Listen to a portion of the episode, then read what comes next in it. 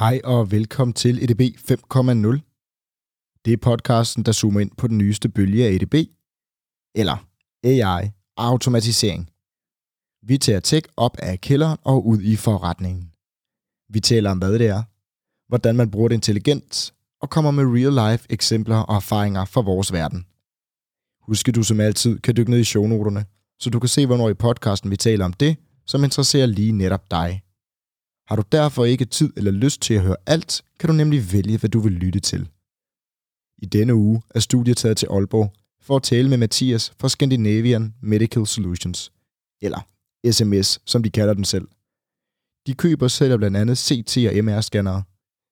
En lille virksomhed på 10 medarbejdere, men som omsætter for 70 millioner kroner og blev børsnoteret, da de kun var syv medarbejdere. Mathias er deres one-man-arm i hvad angår data. Han har bygget et ERP-system i en no-code-løsning, og vi taler især om vigtigheden af at involvere kollegaer, når man bygger nye IT-systemer. Vi diskuterer også en fremtid med OCR og machine learning, og hvilken fejlmargin man egentlig kan acceptere, når man arbejder med medicinaludstyr. Velkommen til endnu en episode af ADB 5.0.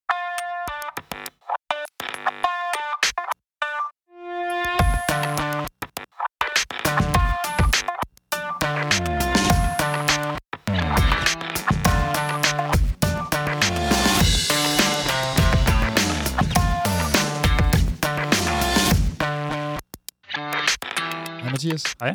Velkommen til. Ja, tusind tak. Og øh, velkommen også Martin som, øh, som medvært. Du Mange er- tak, Mathias. Jeg er simpelthen blevet til, at jeg altid præsenterer min medvært også. Det kan være, at vi skulle prøve at bytte rollen om, øh, om før eller siden. Øh, men, øh, men lad os nu se. Lige til en start af kan jeg sige, at vi, øh, vi sidder ved dig, Mathias, i Aalborg, og vi Mm. sidder derfor også i et andet lokale, end det vi gør i København, og derfor så kan lyden være en lille smule anderledes. Det er det samme gode udstyr, vi har med, men der kan være en rumklang. Øh, det håber vi ikke er, og hvis det er, så håber vi, at I kan tilgive os. Nok om rumklang og mikrofoner, og mere ned i dataarbejdet. Mm. Mathias, hvorfor sidder du her i dag? Jamen, øh, jeg sidder her jo, fordi at jeg har skrevet lidt med jer begge faktisk på LinkedIn, og øh, jeg synes, jeg har lyttet til næsten alle episoder af podcastet. Jeg tror, jeg mangler to eller sådan noget, så jeg er en kæmpe fan. Det er vi glade for. og øh, ja, og jeg synes, det var mega spændende, og jeg har lært øh, rigtig meget af det. Og synes, det var fedt at connecte, og der, der opstår også nogle gange lidt sådan et øh, community omkring sådan et podcast, og folk kommenterer og sådan noget. Og det synes jeg var rigtig spændende, og så kom jeg jo i, i kontakt med jer, og så kom vi til at snakke om, det kunne da også være spændende. Øh, vi er jo nemlig en lille virksomhed, og mange af de andre, det er jo nogle af de store, tunge C20-drenge, så det kunne være fedt at være med her. Og når du siger, at I er en lille virksomhed, og de andre er nogle af de tunge C20-drenge, Ja. hvad, hvad er det så, du taler om? Jamen, øh, jeg kommer fra Scandinavian Medical Solutions. Øh, vi kalder det SMS. Desværre var, vi havde, vi ville gerne have en mail, hvor der bare stod snabel af sms, men den var desværre taget. Den var taget. den var taget. Men vi plejer at kalde det for sms, og vi er en øh, lille virksomhed, der handler med brugt billedudstyr, øh, medicinsk billedudstyr, så CT-scanner og MR-scanner i hele verden.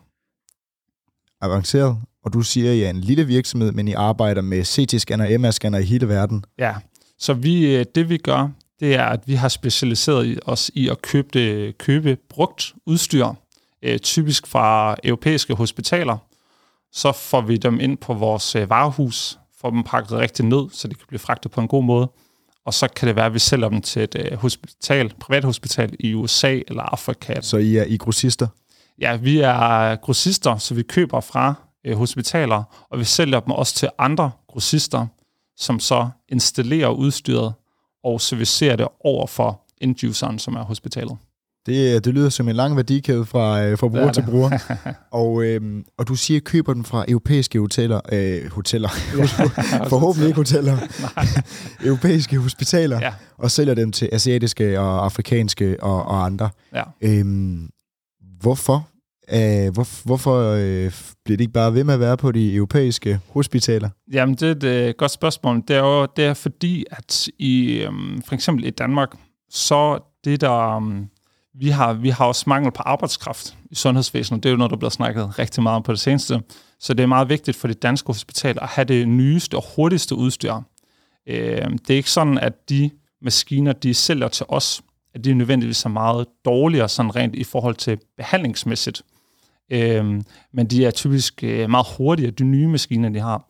Så det kan være, at de kan korte en hel masse medarbejdertid og ventetid og dermed øge kapaciteten og behandle flere på de danske hospitaler. Så det er typisk derfor, at de skifter mod. Så det er ikke fordi, vi sælger det gamle lort til Afrika og Asien? Det er det ikke. Det er, det er udstyr, som er fuldt serviceret af dem, som originalt har produceret udstyret. Det er altid under servicekontrakt, så det vil sige, det er 100% fuldt funktionelt. Der kan selvfølgelig være øh, risalakken og så videre, men det er udstyr, der virker 100%, som er blevet brugt af her i Danmark. For eksempel. Ja. Og Mathias, jeg er lidt nysgerrig på, øh, mm.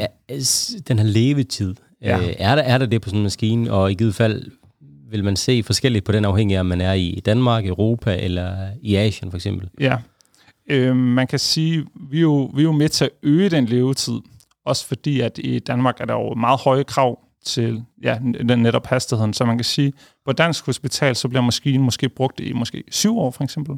Og så vil man sælge den, og så vil man købe en ny. Og en øh, ny MR-scanner kan være måske koster, du ved ikke, 10 millioner kroner, eller 15 millioner kroner, øh, men en brugt er, er meget, meget billigere. Og så kan det være, at den bliver... Bare lige, bare lige for, for kontekst. Er ja. det, tæller vi cirka 50% af prisen, eller hvor, hvor meget scanner typisk er brugt? Det er, en, en brugt scanner kan koste... Øh, når, øh, uha, det, MR-scanner, det er de dyreste. Så de, de, kan være, de kan være rigtig dyre, men de kan koste alt imellem... Øh, ja, måske 30-40.000 euro, og så måske flere 100.000 euro brugt. Og nyprisen kan så måske være alt imellem to og fem gange den brugt pris. Okay, så man, så man taler altid ind i en mindst 50% besvarelse ved at købe ja, brugt? Det, det er mit indtryk i hvert fald, når okay. jeg snakker med mine kollegaer. Kanon, tak. Og kunder, øh, en ting er markeder, mm. men en anden ting er kunder. Hvem ja. er det, der går ind og køber jeres øh, brugte udstyr? Er det, er det et hospital, eller er det regioner? Hvordan... Ja det er jo sådan, at man kan sige, øh, nogle gange så bliver vi spurgt, hvorfor køber hospitalerne ikke udstyr direkte af os? Det er fordi, at det er, det er ekstremt kompliceret både at fragte og installere og servicere, så er det typisk nogle øhm, hvad kan man sådan, tekniske forankrede virksomheder, som køber det også, som har styr på til øh, teknikaliteterne i det, som kan installere det, og så har de en servicekontrakt med det hospital, som så skal bruge det fremad. Hospitalerne de kan ikke selv øh, servicere maskinerne og vedligeholde. Check. Typisk. Og hvordan ender du med at være i det her øh, lille selskab, der sælger ja. meget dyre maskiner? det er et rigtig godt spørgsmål. Så det er, det er lidt en sjov historie. Jeg, øh, jeg har studeret økonomi. Jeg har en kandidat i økonomi fra Aalborg Universitet. Og der havde vi nogle gæsteforelæsninger øh, med en, som hed Kaspar, og han har så været øh, tilknyttet konsulent herude, og jeg ledte efter praktikplads Og sagde, at du skal snakke med de her sms-drengene. Så det lød rigtig spændende at snakke med dem, og vi tænkte, det kunne være en god mulighed. Og så ramte corona. og så, øh, så fik jeg en god snak med min øh, CEO, Jens, som sagde, at altså, vi ved simpelthen ikke, hvor virksomheden står om et halvt år, du skal i praktik. Så find et andet sted, og så, kom, så kan vi snakke bagefter. Så jeg var i øh, praktik i øh, Vestas, hvor jeg arbejdede med business intelligence inden for finance, inden jeg så startede her i SMS og så kom du ind i sms, men vi er jo en, en podcast, der diskuterer mm. øh, data og intelligente løsninger. Mm. Og øh, en baggrund som en øh, økonom ind og lave business intelligence i finance, altså ja. vi kan godt kigge på, på elementer af, af, af intelligente løsninger i, mm. i business intelligence, men jeg tænker lidt, at det er noget andet, du har i fokus her. Mm, ja, helt sikkert. Så man kan sige, um, at vi laver faktisk slet ikke noget øh, sådan rigtig business intelligence nu her i SMS, men vi laver sådan nogle øh, rigtig mange andre spændende ting. Uh, så man kan sige, uh, undervejs i mit studie, så specialiserede jeg mig lidt i business intelligence og data science, øh, og begynder at nørde det rigtig meget, og når jeg lavede projekter, synes jeg, det var meget fedt at programmere nogle fede øh, apps, Fedt. som min øh, vejleder måske synes, ah, det får du altså ikke høje karakter på det der, men jeg synes, det var mega fedt. og så YouTube-videoer, hvor det, man laver nogle fede ting, som det var lidt min øh, vej ind, så man kan sige, at ja, jeg er måske, måske ikke så meget økonom længere, men lidt sådan, ja, data scientist, ja, agtig, kan man sige. Mm. Kanon. Mm. Jeg ved også, at du har taget... Øh, fortalt os, vi har jo talt sammen inden, øh, mm. ligesom for at høre lidt, lidt mere om, om, om baggrund for det. Vi skal ja. diskutere, øh, ja, øh, meget digitalisering, og, og hvordan mm. du lidt som, som one-man army mm. i, uh, i SMS øh, ja. prøver at digitalisere det ved blandt andet at bygge ERP-systemer, hvor vi skal mm. dykke ned i, i, i det øh, samt fremtid senere. Men før vi, øh, før vi gør det, så, øh, så selvom vi ikke leverer så mange intelligente løsninger endnu, mm. Så får du stadigvæk vores øh, faste spørgsmål, vi, ja. vi plejer at stille til alle, som, mm. som er, øh, hvad intelligent automation betyder for dig. Ja, men det er et godt spørgsmål. Nu har jeg jo lyttet til næsten alle podcasten, og jeg vil sige, jeg ved ikke, om der er cirka 40 afsnit, og jeg tror, der er cirka 40 definitioner. men, men jeg vil sige, at øhm, det er sjovt, det er jo ikke noget, jeg i hverdagen tænker så meget over, fordi de kollegaer, jeg har, øh, de vil slet ikke vide, hvordan man skulle definere det, og det er ikke vigtigt for dem. Øh, det, der er vigtigt for dem, det er, at der er nogle gode, smarte løsninger, og hvis det er nogle øh, meget basic if-else statement, eller er det noget, noget maskinløsning, der genererer de svar og løsninger, de skal bruge. Øh, det, er ikke, det er ikke så vigtigt for dem, hvor det kommer fra, men, men for mig, det der med, det er intelligent, det er på en eller anden måde, at det, er, det ikke er regelbaseret, men det er, hvad man kan sige, learning by example, ikke? altså det er gennem data, man så laver nogle modeller, som så øh, kan finde nogle mønstre i det. Nå, Mathias, mm. nu bliver jeg simpelthen nødt til at spørge. Jeg ved ja. også, der, det har været ret interessant efterår for jer. Mm, helt sikkert. Øh, og der er sket noget stort trods jeres størrelse. Ja. Så kan du prøve at sige lidt mere omkring, øh, hvad er det helt konkret, øh, der er sket? Jo, jeg kan lige fortælle lidt om rejsen, så alle er helt med. Så øh, virksomheden her, den er kun tre år gammel cirka, lige lidt over tre år gammel, og det var Jens Kron, øh, min øh, chef, der startede den, og han har, været, han har meget erfaring i branchen, øh, cirka 20 års erfaring fra en af vores øh, gode konkurrenter her, og øh, han tænkte sig, at han ville starte noget selv, øh, og på de her tre år er den gået fra at være en virksomhed med en person, ham selv, til nu at være cirka 10 fuldtidsmedarbejdere. Øh, og her i hvad var det, november eller oktober, så blev vi øh, børsnoteret. Og det er lidt atypisk at blive børsnoteret, når, da vi på det tidspunkt havde cirka syv medarbejdere. at, altså, er der en eller anden rekord her, der, der skal stå i Guinness rekordbog og blive børsnoteret med syv medarbejdere? jeg tror faktisk, det er rekorden, i hvert fald på First North, øh, øh, som vi er en del af. Altså, jeg tror typisk, man er måske 100 eller 150 øh, medarbejdere. Øh, og der er også nogle minimumskrav, som så blev tilsidesat lidt, fordi vi omsætningsmæssigt er meget tungere. Øh, der, der går lang tid før vi er 100 medarbejdere. Øh, men ja, så vi blev børsnoteret her, og allerede i regnskabsåret, som sluttede her i september, der havde vi en omsætning på cirka 71 millioner og landet cirka 11 på bunden. Og vi forventer at vækste 20 procent om året de næste, hvad er det, 3 eller 5 år. Så omsætning per medarbejder er øh, ganske glimrende, ja, man sige. den er omkring ja. Øh, ja, de der 7, 9, 10 ja, millioner. Ja, ja. Det er altså også noget, noget at kunne gå hjem og sige, øh, nylig uddannet økonom, og så gå hjem og fortælle familien, at jeg omsætter altså for, for en 7-8 millioner om året. det, er, det, det er ret sejt. Ja, det er ret vildt også, at øh, vi har faktisk aldrig haft øh, gæld i virksomheden. Så øh, Jens Kron og Jens Poulsen, som startede virksomheden, de har selv puttet penge i selskabet, og allerede første år havde de en omsætning på cirka 32 millioner. Øh, så det er helt flot, altså helt vildt flot. Jeg forstår ikke, hvordan de gjorde det. jeg forstår det heller ikke stadigvæk. Men øh, de har kunne vokse virksomheden uden gæld hele vejen igennem. Og, og, og det er simpelthen, fordi I har været igennem forskellige fundingrunder undervejs øh, i processen? Der har ikke været noget funding ud over det kapital, det sætter puttet ind privat, okay. opsparet igennem tidligere jobs. Sejt. Øhm, og det, er, det har noget at gøre med branchen, også lidt atypisk i forhold til cashflow, den måde betalinger foregår mellem køb og salg, at ja. man kan vokse på den måde. Normalt vil man jo tit skulle lægge meget mere kapital upfront. Øhm. Og gør I det anderledes øh, end, end konkurrenterne, for at det overhovedet har været muligt? Øh, jeg, t- jeg tror, det her med at vækste på den måde, og det med cashflow, det tror jeg er meget standard i branchen, hvordan betalinger foregår. Det er sådan almindelig business practice. Mm. Men øh, ja, der har selvfølgelig været en kassekredit klar, hvis den skulle bruges, men, øh, men jeg ved ikke, hvor mange, jeg tror, der er mange andre, der måske har taget gæld undervejs. Øh, men øh, ja. Super fedt. Mm. Ja, øh, vi, skal jo, vi skal jo til at kigge lidt væk fra, øh, hvad kan man sige, den, den klassiske historie fra, fra mm. CMS og ind i ja. øh, data digitalisering, fordi at øh, du er jo en, en one-man army blandt de ja, nuværende 10 medarbejdere, ja. som, som arbejder med det her. Mm. Øh, og det betyder også, at du, øh, du skal være med til at digitalisere forretningen. Mm, og øh, der starter man jo et, et sted, der starter du et sted, der er meget mm. anderledes end det, som øh, mange andre deltagere i podcasten ja. er, som er et, en større virksomhed, som har... Mm øh, gjort sig tanker og, og har en masse arbejde. Hvad, hvad, griber, hvad griber man fat i? Ja, det er et rigtig godt spørgsmål. Altså, jeg sagde jo lidt ja til det her job ude i SMS allerede som student worker, og sagde ja til at digitalisere virksomheden. Og jeg har aldrig digitaliseret en virksomhed før, for det har kun studeret og lavet business intelligence og, og lidt Excel, VBA-kode og sådan noget før. Så det var en meget en, en learning by doing proces. Øh, men jeg øh, ved fra podcast og andre ting på nettet, at øh, værktøjerne er blevet meget bedre de seneste år. Altså, de, de ting, vi har gjort her i virksomheden, de var ikke mulige, tror jeg, for fem år siden.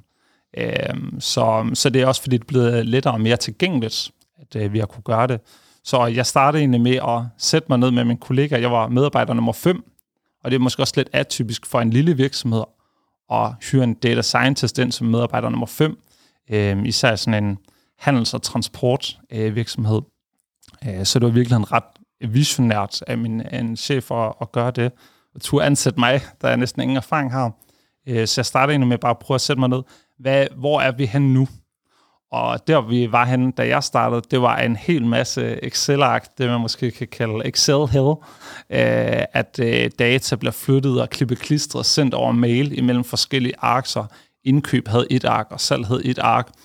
Og det er klart, at når man sidder og klipper klister på den måde, så, så opstår der nogle uoverensstemmelser, fordi at øh, som mennesker, så kan man bare ikke huske at opdatere alle steder. Øhm, ja, så, så det var det første sted, det var ligesom, okay, vi skal væk fra det her Excel, og vi har godt nok et regnskabsprogram, men det kan slet ikke øh, dække over vores branche. Nej, så, øh, så hvad gør du? Mm. Jamen, øh, så først så tænker jeg, om der kan det være, at man kan købe et program, som fungerer rigtig godt til vores branche, men det, der er jo specielt vores, det er, at det er brugt udstyr. Så det vil sige, at hver produkt er unikt.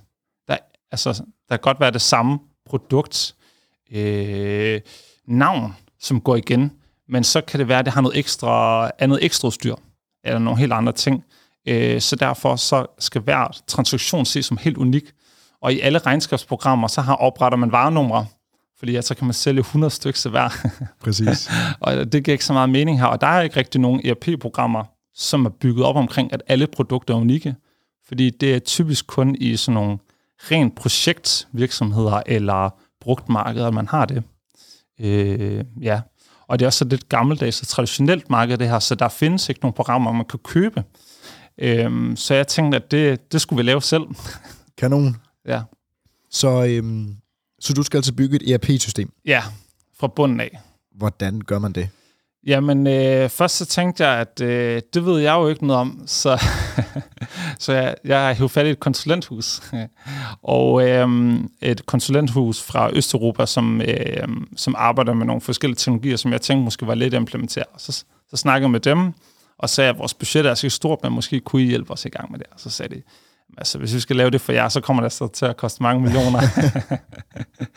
så, men de var faktisk rigtig søde, fordi at, øh, det sagde, at det var alt for dyrt for dem at lave det for os. Så det ville ikke give mening for os, så, så lille virksomheden var. Så, øh, så, så vi skal altså lige lave et shout-out til et konsulentbureau, der ikke bider på, da der kommer en kunde, ja. og, og siger, ved du hvad, Marker, jeg tror, det er bedre, du gør det selv. Ja. Imponerende. Det er, det er faktisk uh, ret imponerende. Det har jeg respekt for, og de anbefaler, sådan, der er nogle alternative veje, vi kunne gå, og konkrete programmer, vi kunne bruge og undersøge, som de tænkte måske kunne være relevante for os. Og det er, det er ret stærkt. Og hvilke, hvilke program øh, gik du så i gang med? Jamen, jeg prøvede, og um, de anbefalede det, ligesom vi kiggede ind i lidt mere det her no-code-univers. Altså det vil sige, at i stedet for, at man programmerer det selv forbundet med kode, så er der nogen, der har lavet nogle programmer, der er meget sådan, øh, det er sådan Lego-klods-agtige click and drag. Og nu opretter vi en ny kolonne, og så øh, i stedet for, at man skal ind og kode noget SQL, og så bygge en frontend og sådan noget. Og øh, der findes en masse forskellige øh, programmer der. Så der afsøgte vi ligesom det med markedet, og så valgte vi et, som vi tænkte, det, det kunne vi gå med. Øhm, og så prøvede vi ligesom at bygge det her op fra bunden af, i sådan et setup. Okay. Ja.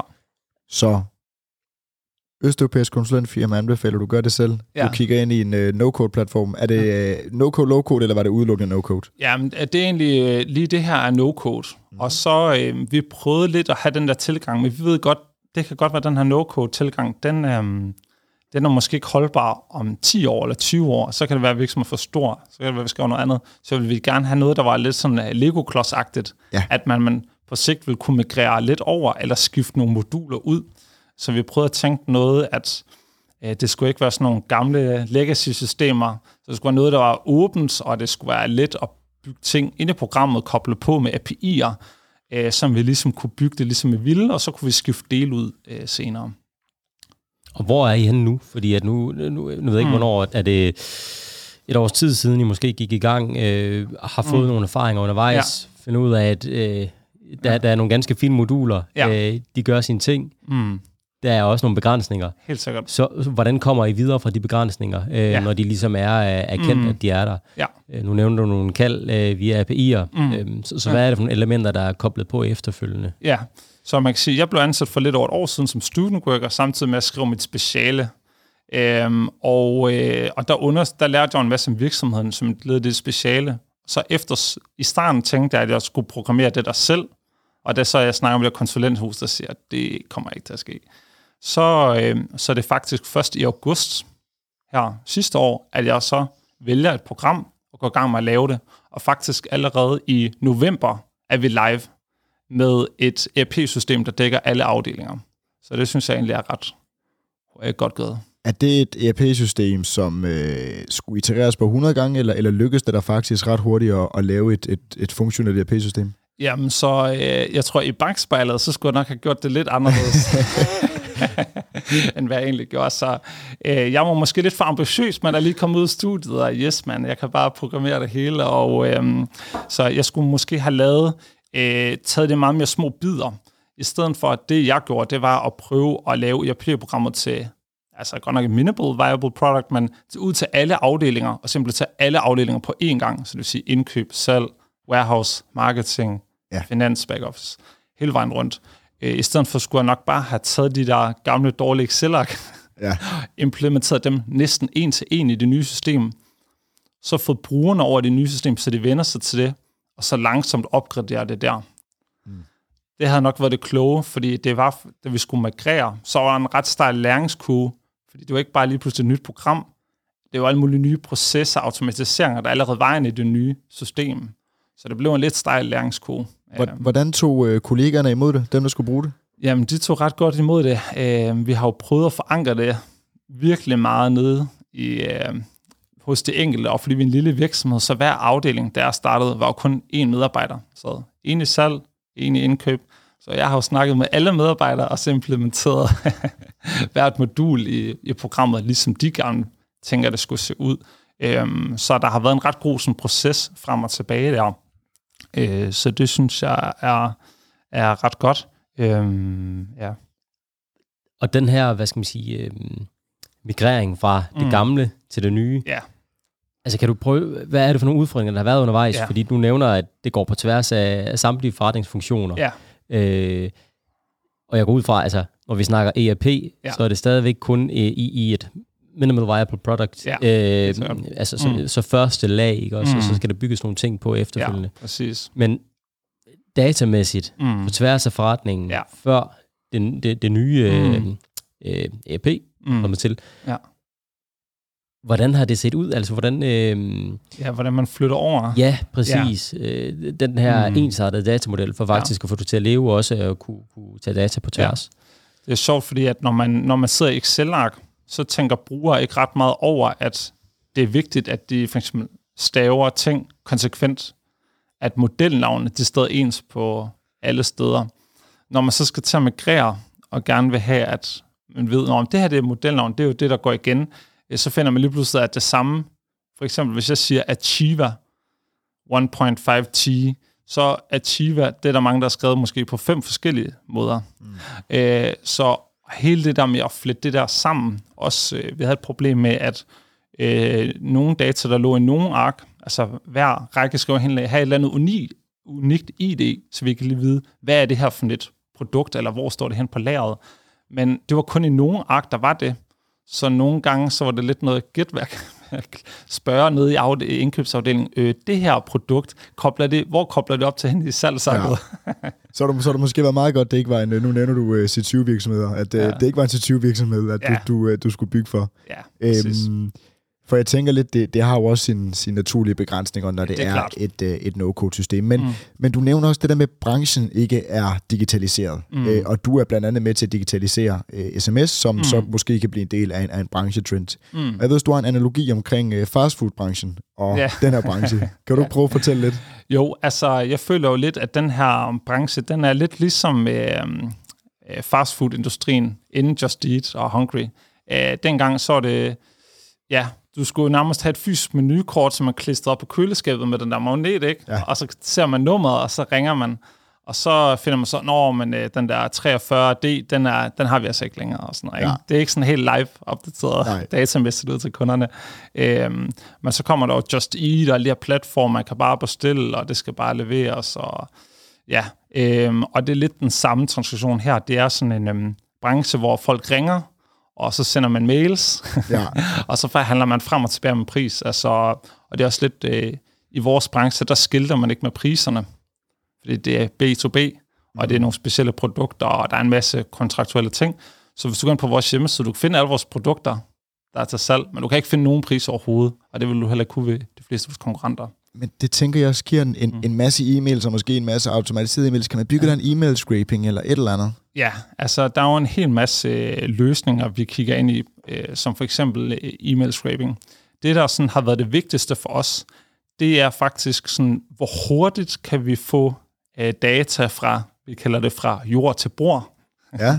Lidt ligesom med fødevarer, eller for eksempel med mælk, ikke? Så Arla, så står der på mælken om, at den her mælk, den var ude på gården, for den når ud i supermarkedet inden for 24 timer. Ja. Det er lidt det samme. Vi vil gerne gå fra, vi køber et system, eller identificerer, det her system vil vi gerne prøve at købe, og så til vi kan have informationer, så vi kan sælge det til en kunde, hvor meget kan vi minimere den her tid. Så det her med, hvor hurtigt flyder dataet igennem virksomheden. Og der er rigtig mange steps der. Og det er det, vi har prøvet at forkorte rigtig meget ned. Øhm, og øh, der, der det er både, for eksempel, vi skal også sende folk ud på hospitalerne, tage billederne, systemerne, dokumentere, hvad for nogle softwareprogrammer er der på computeren. Og det er jo måske en ekstern tekniker, så fra de har taget de her billeder på deres iPhone, så skal de lige hjem på kontoret, som er et andet land, og så skal de sidde på deres computer og plukke billederne over i computeren og sende det på et link, altså nogle ting. Så Og, kan, og, og jeg vil altså bare lige sige, nu kan jeg ikke se det, men, men ja. Mathias han øh, signalerede lige et, et USB-stik, der blev plukket ind. øh, så, så, så det er altså der, vi er.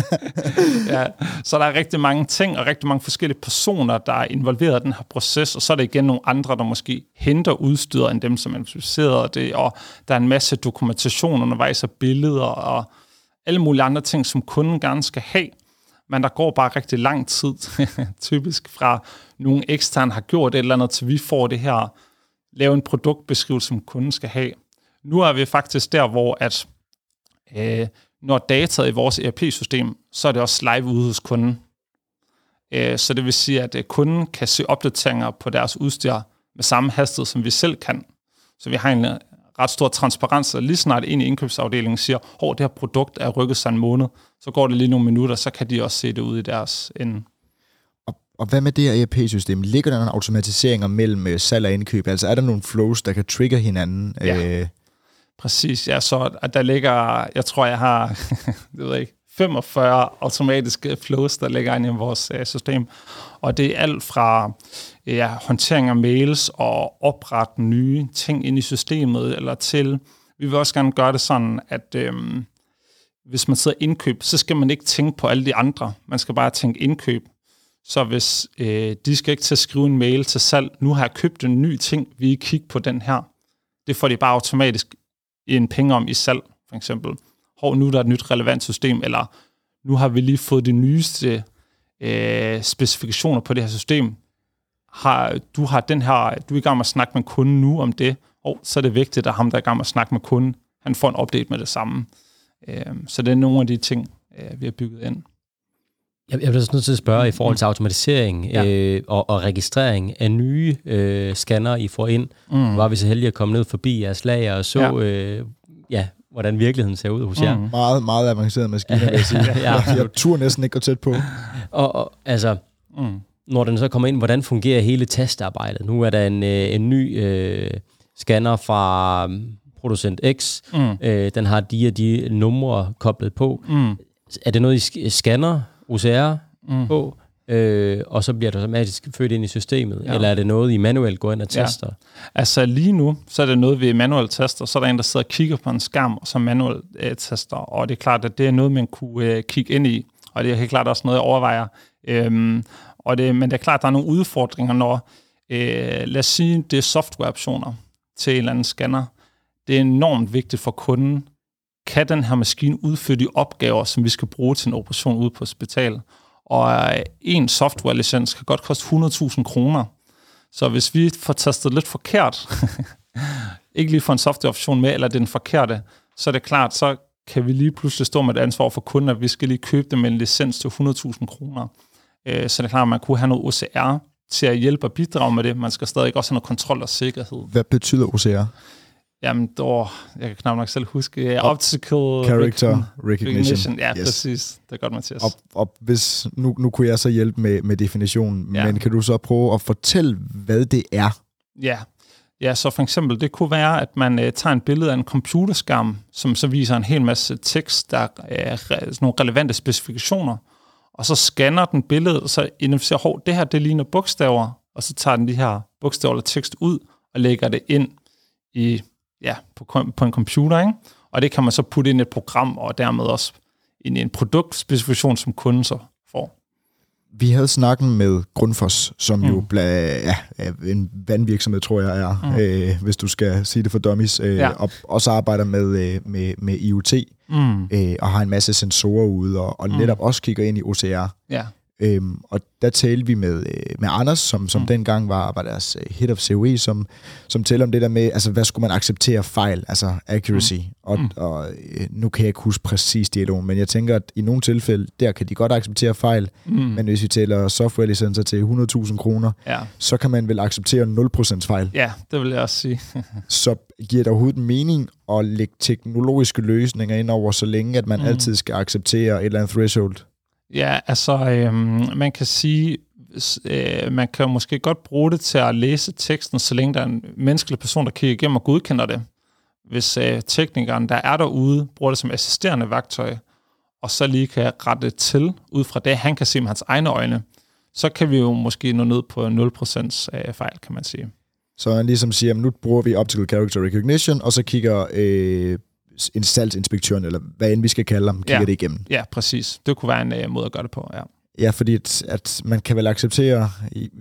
Der sker jo fejl overalt. Mm, øh, vi har også haft andre øh, inden for medicinalindustrien, men, mm. men altså sker det i, i lægeverdenen, jamen, så er mm. fejl, kan fejl være fatale. Ja. Øhm, nu er det her jo så ikke en direkte en-til-en læge, men det er jo mere, mere selv maskiner. Mm. Men jeg tænker, at beløbet størrelse, så er der vel, stiller vel også store, store krav. Ja, når en maskine koster hvad, 10-15 millioner for at forny, eller en brugt mm. maskine kan koste hvad, flere hundrede tusind uh, euro. Ja, præcis. Der er enormt store krav, og man kan sige, øh, det tager ekstremt lang tid at demontere, fragte, pakke de her maskiner ned, og så installere dem et nyt sted. Altså, der går, det kan tage måneder.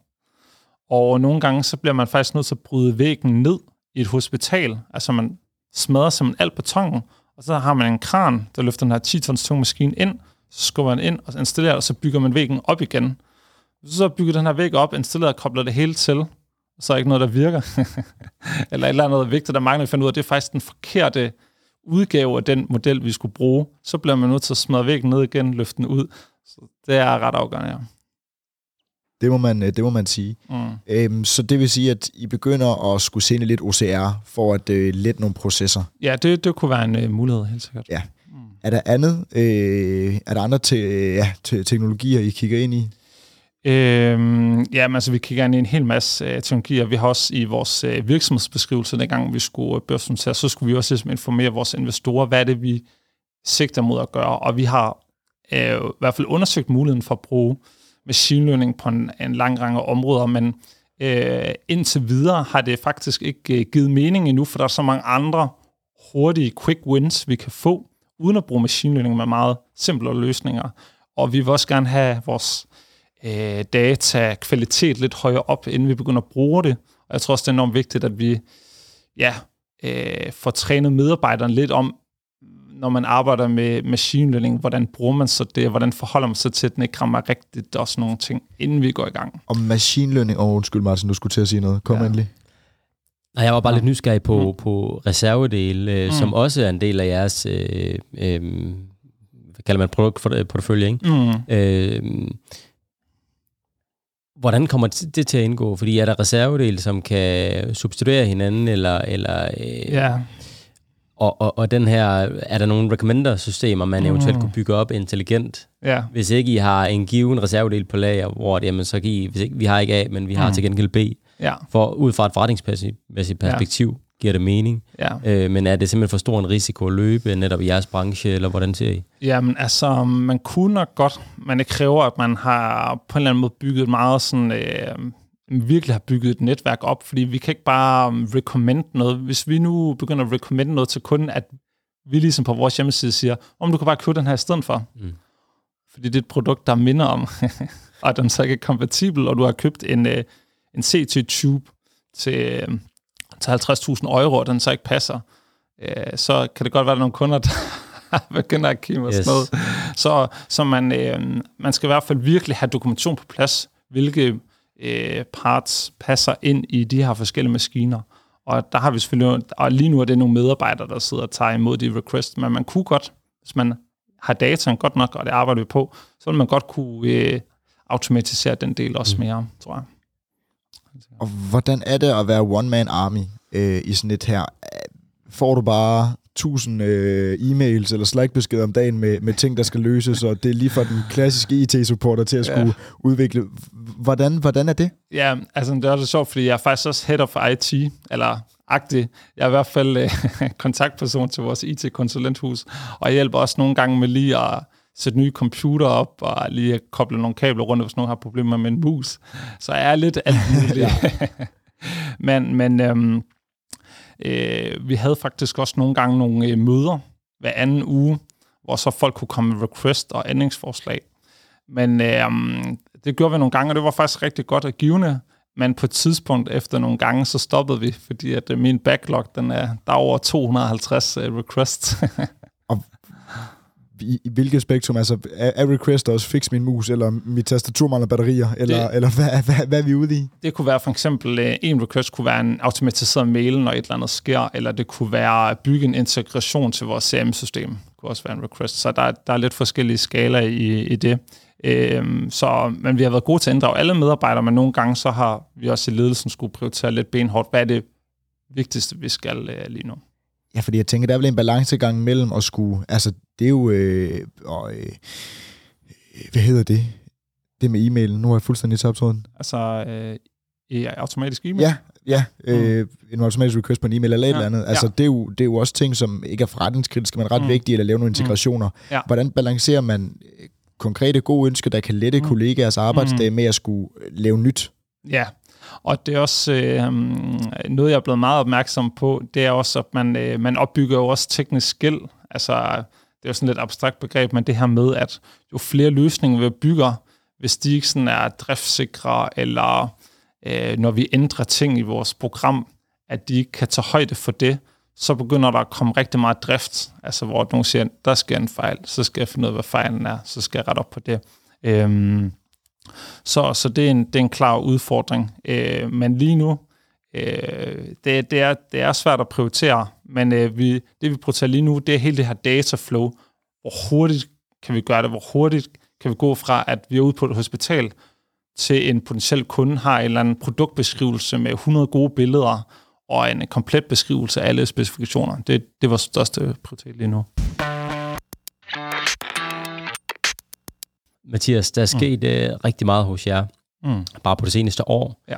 Uh, og det her må jo også have påvirket uh, jeres brugere mm. uh, af systemerne. Ja, helt sikkert. Så, så hvordan er I kommet omkring den uh, ja, potentielle udfordring? Ja, Jamen, øh, der er mange øh, ting i det. Altså, øh, noget af det, vi har gjort godt, synes jeg, det er at have sådan virkelig god, hele tiden meget sådan agil dialog. Altså, jeg nærmest hver dag, så sætter jeg mig ved siden af en eller anden i indkøb eller salg, og så sådan, er der noget, der kunne være bedre for dig? Hvad mangler du? Er der noget, du ikke forstår? Skal du lige have, have hjælp til et eller andet? Så det der med, at brugerne føler sig helt sikre øh, i systemet, og det er også et system, der er ret let at bygge. Så vi har allerede nu en superuser også, øh, på øh, reservedelområdet, som faktisk har bygget meget EP'et til reservedelområdet selv. Øh, så det er også nogle af de fordele. Det er, sådan ret, det er ret let at arbejde med. Og en udfordring i mange virksomheder, altså nu har jeg siddet i Vestas, der havde vi SAP, og det skulle man forestille sig kunne rumme alt. det var et gigantisk dyrt program. Øhm, men alligevel har folk små Excel-ark, hvor de sidder og holder styr på ting, eller post-it notes på skærmen, eller noter to-do-lister og sådan nogle ting. Øh, men når man bygger sådan et øhm, program selv, så kan man putte rigtig meget data ind i det, som øh, normale ERP-systemer ikke rigtig tillader. Altså, Øh, de fleste ERP-systemer er jo bygget op omkring et regnskabsprogram. Ikke? Til tit har man finans og accounting, og så bygger man oven på det, og så får man til sidst et eller andet ERP, Behemoth.